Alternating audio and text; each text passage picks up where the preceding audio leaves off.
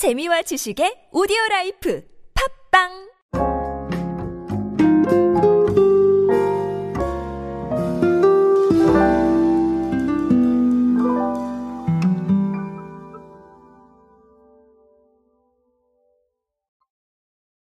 자, 결론부터 말씀을 드리자면 현대자동차가 아주 재밌는 걸 했습니다. 아, 업사이클링 패션 프로젝트인 어, 현대 리사이클 요거의 전시회를 최초로 개최를 했는데요. 아, 사실 이게 하루아침의 일은 아니에요. 현대자동차가 그간 계속 꾸준히 이걸 해왔기 때문에 아, 그런 결과물들 어, 이런 것들을 좀 보여주기 위해서 이걸 개최를 했는데 아, 사실 자동차 회사와 패션이라 이거 사실 좀 굉장히 거리가 멀어 보이죠. 그럼에도 불구하고 아주 재밌는 이벤트였다고 생각을 합니다. 그래서 오늘은 이 이벤트가 아, 의미하는 거 한번 간략하게 알아볼 수 있도록 하겠습니다. 안녕하세요 여러분 노준영입니다. 마케팅에 도움되는 트렌드 이야기 그리고 동시대를 살아가신 여러분들께서 꼭 아셔야 할 트렌드 이야기 제가 정리해드리고 있습니다. 강연 및 마케팅 컨설팅 문의는 언제든 하단에 있는 이메일로 부탁드립니다.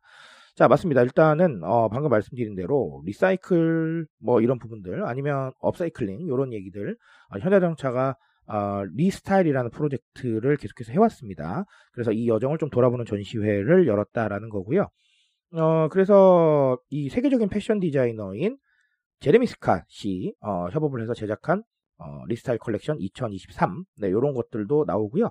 자, 그리고 지난 3년간의 컬렉션을 한데 모았습니다. 방금 말씀드린 대로 어제 오늘의 일은 아니에요. 계속해서 꾸준히 해왔기 때문에 아, 그런 부분들을 좀 구현을 했다라고 보시면 되겠습니다. 어, 제일 중요한 건 사실 업사이클링 프로젝트이기 때문에 재료를 뭘 썼는지가 되게 중요하겠죠. 올해는 뭘 썼냐면 아이오닉 6에 적용되어 있는 친환경 소재인 바이오 플라스틱 스킨, 네, 요거를 어, 사용을 했고요. 그리고 전동화 차량에 사용된 안전띠, 후미등, 와이퍼, 이런 것들을 사용을 했습니다.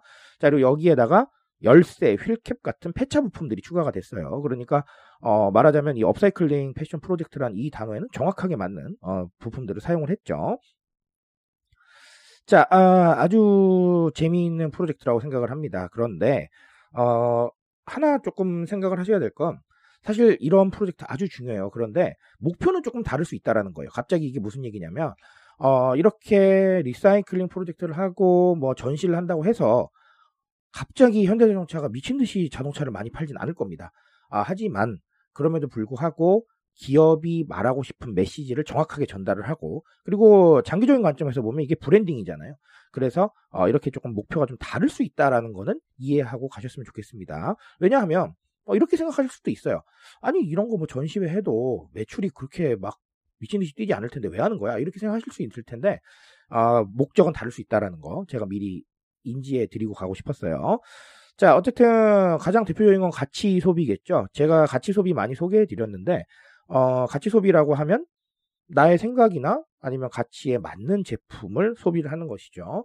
자, 지금 이 사례에서 볼 수 있는 건 환경일 텐데, 자, 현대자동차의 어떤 프로젝트에 공감을 하거나 아니면 현대자동차의 제품을 소비를 하게 되면, 네, 환경에 대한 가치와 생각을 내가 실천할 수 있는 그런 여력이 생기기 때문에 어, 그런 부분들 가치 소비라고 볼 수가 있겠습니다. 근데 방금 말씀드린 대로 아주 중요한 개념이에요. 아주 중요한 개념이고 뭐 기업뿐만 아니라 기관에서도 이런 어떤 메시지를 전달을 하고 뭔가 우리의 브랜딩을 만들어가는 거 너무 중요하다라고 생각을 합니다. 그런데 아, 조금 전에 말씀을 드렸지만 이런 게 즉각적으로 반응이 오거나 즉각적으로 무언가 대중들한테 엄청난 반향을 일으키진 않습니다. 그러니까 제가 말씀드렸지만 이 현대의 자동차의 프로젝트도 굉장히 오래됐다라고 제가 말씀을 드렸죠.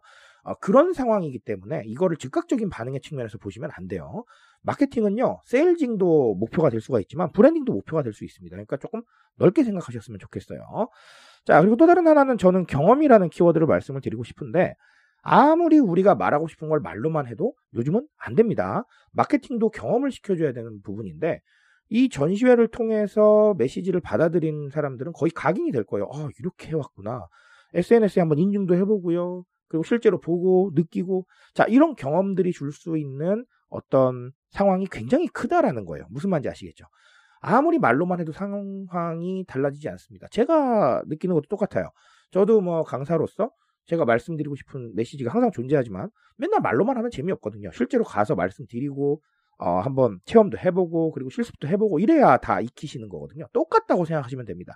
마케팅도 그런 상황으로 가고 있기 때문에 지금은 단순한 마케팅보다는 경험시켜주고 또 경험을 통해서 SNS에 한번 인증도 해보고 이렇게 움직일 수 있는 마케팅 환경이 만들어져야 사람들이 조금 더 인식을 빨리 하겠다라는 생각 한번 가져가셨으면 좋겠습니다. 자, 그래서 현대자동차가 어, 이런 전시회를 저는 개최를 했다고 생각을 합니다. 오늘 요소들 좀 보시면서 우리가 조금 음, 느껴야 될게 뭐가 있을지 그리고 우리의 입장에서 한번 다시 생각해 볼 만한 건 뭐가 있을지 고민해 보셨으면 좋겠습니다. 저는 오늘 여기까지 말씀드리겠습니다. 트렌드에 대한 이야기는 제가 책임지고 있습니다. 그 책임감에서 열심히 뛰고 있으니까요. 공감해 주신다면 언제나 뜨거운 지식으로 보답드리겠습니다. 오늘도 인싸 되세요 여러분. 감사합니다.